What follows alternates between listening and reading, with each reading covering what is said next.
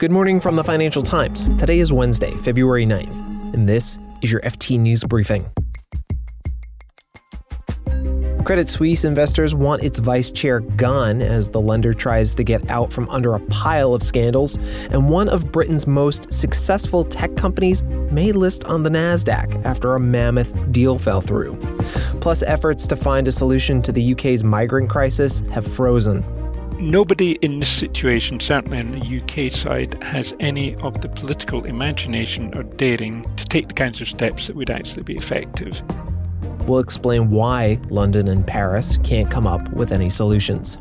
I'm Marc Filippino, and here's the news you need to start your day. Investors at Credit Suisse are impatient. They really want the scandal ridden bank to clean up its act, and they want to start by pushing out its vice chair, Severin Schwan. Two top shareholders told the FT that they would vote to block any move to extend the tenure of the bank's longtime vice chair. Schwan is also CEO of the Swiss pharma group Roche, and investors aren't confident he can steer the bank and lead the drug maker at the same time. Shares in Credit Suisse have tumbled more than 60% since Schwan joined the board in 2014.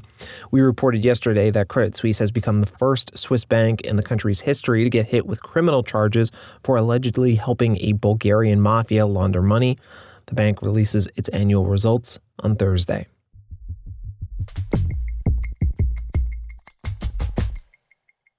The head of SoftBank, Masayoshi Son, spent the last year and a half trying to sell the British chip company ARM to Nvidia. It would have been a record breaking deal, but it collapsed late Monday. And now, the FT reports, SoftBank may take ARM public in the US. And that could be a huge disappointment to the UK. This is absolutely fascinating because it's all tangled up with nationalism and the politics around Brexit. The FT's Richard Waters reminds me that SoftBank's original purchase of the British chip company ARM, right after the UK voted to leave the European Union, was seen as a huge vote of confidence in British industry. Selling it to the US company Nvidia, well, it would have been hard to swallow. So there'll be relief now that ARM isn't going to be bought by an American company, um, but it's going to have to stand on its own feet. And, you know, that presents all kinds of other problems. One of which is where it will list. Again, you've got the US and the UK. Within Britain, there's been a real desire for a while to get ARM listed on the London stock market. It would be a real symbol of, you know, British technology success. But as, as, as we reported in the FT yesterday, SoftBank wants to list this company in New York because it knows that that's where it'll get a higher valuation. British investors have not shown themselves over the last year to be, you know, really open to the kind of, quite honestly, quite stretched valuations that tech stocks have, have achieved compared to the US. And SoftBank knows very clearly where it will get the best deal. Richard Waters is the FT's West Coast editor. He covers all things tech.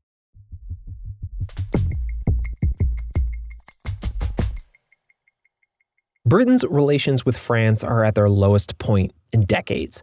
And a big reason for that is the issue of migrants. The number of migrants seeking asylum in the UK has reached levels not seen since the 2015 Syrian refugee crisis. Many come from France, often in boats across the English Channel. It's a huge hot button issue, and officials from the two countries haven't been able to see eye to eye. At this point, we call it ping pong. The UK blames the French, the French uh, blame the British, in our third and final report on the UK migrant crisis, we'll speak to a leading expert and find out what could be done. First, here's the FT's social policy correspondent, Robert Wright, on why British officials aren't coming up with solutions and just reaching for a harsh deterrent approach nobody in this situation, certainly on the UK side, has any of the political imagination or daring to take the kinds of steps that would actually be effective. There's not that much downside in just refusing to budge. It looks like they're being cruel, which probably to some people looks like an effective strategy. And flexibility just doesn't have any real political upside for them. So I think they'll just dig in. You'll still have people coming across. They'll seek to put them into horrible accommodation, seek to be unpleasant to them. I would think that not terribly much is going to change. Um, and of course, the price of that may well be further horrible tragedies of the kind that we saw in November. Right. And that's when we saw nearly all of the 30 people in an inflatable dinghy drown when their boat capsized in the English Channel. Robert, does it make any difference to point out how few migrants the UK takes in and gives asylum to compared to, say, France or, you know, other European countries? It should change the debate, and it doesn't. The fact is that the UK is, by dint of geography, in a fairly privileged position. It doesn't have a land border that people are coming across, so it can afford to be isolated about this. So I don't think people do generally know that the French are taking far more people. It certainly doesn't seem to make a great deal of difference to the debate that that is happening. There is just a sense that the perfidious French are, are letting people flow across, and it's all the fault of the French. And um, the debate about this in the UK is not terribly well rounded or, or well set up. Are you hearing of any viable solutions? You know, in an ideal world with politics aside, is there anything London could do? The thing that they could do, I think most dispassionate observers think, is set up safe and legal routes for people to come to the UK the UK government has said it will do that, but the issue is there are just far more people seeking to come to the UK and they're coming from a far wider range of places. And really, there isn't a proper, safe, and legal route for them to come here. Something else that the UK could do that probably would make a difference would be to strike a new returns agreement with the European Union so it could be sending some of those people back, uh, but the UK is refusing to negotiate with the European Union. It keeps saying it's going to strike bilateral deals with countries. The countries in the European Union say, "Sorry, no, you have to deal with the European Union on this," and and, and that's one of the things that, that's reached a standstill about all this. Robert Wright is the FT's social policy correspondent. Now let's turn to Virginie Guiraudon. She's a leading migrant expert and research director at the National Center for Scientific Research in Paris. She says domestic politics in France is also hampering efforts to negotiate a solution. Well, one important factor is that France is in an election year. We have a presidential election in April. And being tough on borders, showing that you uh, respect French sovereignty is important. And that cuts both ways. If the French uh, president, Emmanuel Macron, is too nice with the British, uh, his competitors will say that he's just a sheriff's deputy to the British. And at the same time, the dominant view in France among almost all candidates except perhaps the Greens is to be uh, tough on migration. They want to be tough on migration, but they also want to be tough on the British. They don't want to say, oh, fine, we'll just take every migrant that arrives in Dover back to France. And people in France also complain that Britain encourages migrants to cross the channel with its less restrictive labor laws. Can you talk a little bit about that? Uh, the French are saying in the UK, you can work without papers. There's a, a sort of economic attraction um, of the UK because they don't have the same kind of strict control uh, of the labor force that exists in France, but also in other places such as Germany. And the UK also has entire sectors of its economy that welcomes foreign labor.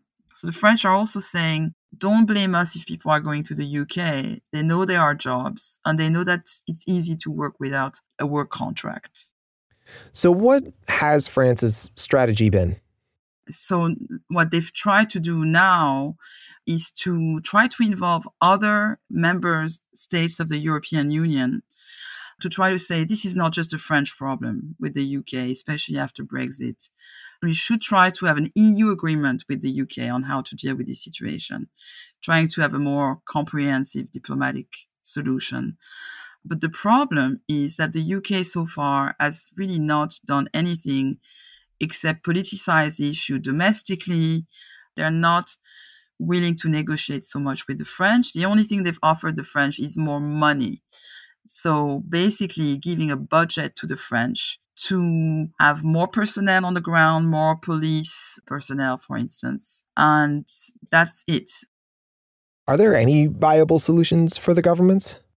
both researchers but policymakers as well know that there is a solution by just looking at the situation itself. Who are the people in Calais? Where do they come from? Why do they want to go to the UK? You will see that clearly people in Calais or going to this uh, area of France are people either with legitimate asylum claims. If the UK makes a move, it could welcome these people through um, laws that exist asylum law and family reunion laws. And on the other hand, the French would say, and in the meantime, we're continuing to do whatever is possible to prevent uh, people to arrive irregular, you know, without papers. People are not going to stop going to Calais overnight. They have to have an alternative way of making it to the UK. Virginie Guiraudon is a research director at the National Center for Scientific Research in Paris. Special thanks to the FT's Anna Gross for connecting us. You can read more on all of these stories at FT.com. By the way, if you want to hear part one and part two of our refugee series, we have links to those stories in the show notes. Make sure you check back tomorrow for the latest business news.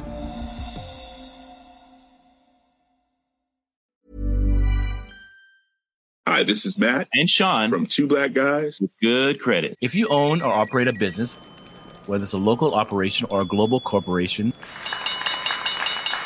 partnering with Bank of America could be your smartest move. By teaming with Bank of America, you'll enjoy exclusive digital tools, award winning insights, and business solutions so powerful you'll make every move matter. Position your business to capitalize on opportunity in a moment's notice. Visit bankofamerica.com slash banking for business to learn more. What would you like the power to do? Bank of America, NA, copyright 2024. Hey, it's Danny Pellegrino from Everything Iconic. Ready to upgrade your style game without blowing your budget? Check out Quince. They've got all the good stuff shirts and polos, activewear, and fine leather goods, all at 50 to 80% less than other high end brands. And the best part? They're all about safe, ethical, and responsible manufacturing. Get that luxury vibe without the luxury price tag. Hit up quince.com slash upgrade for free shipping and 365 day returns on your next order. That's quince.com slash upgrade.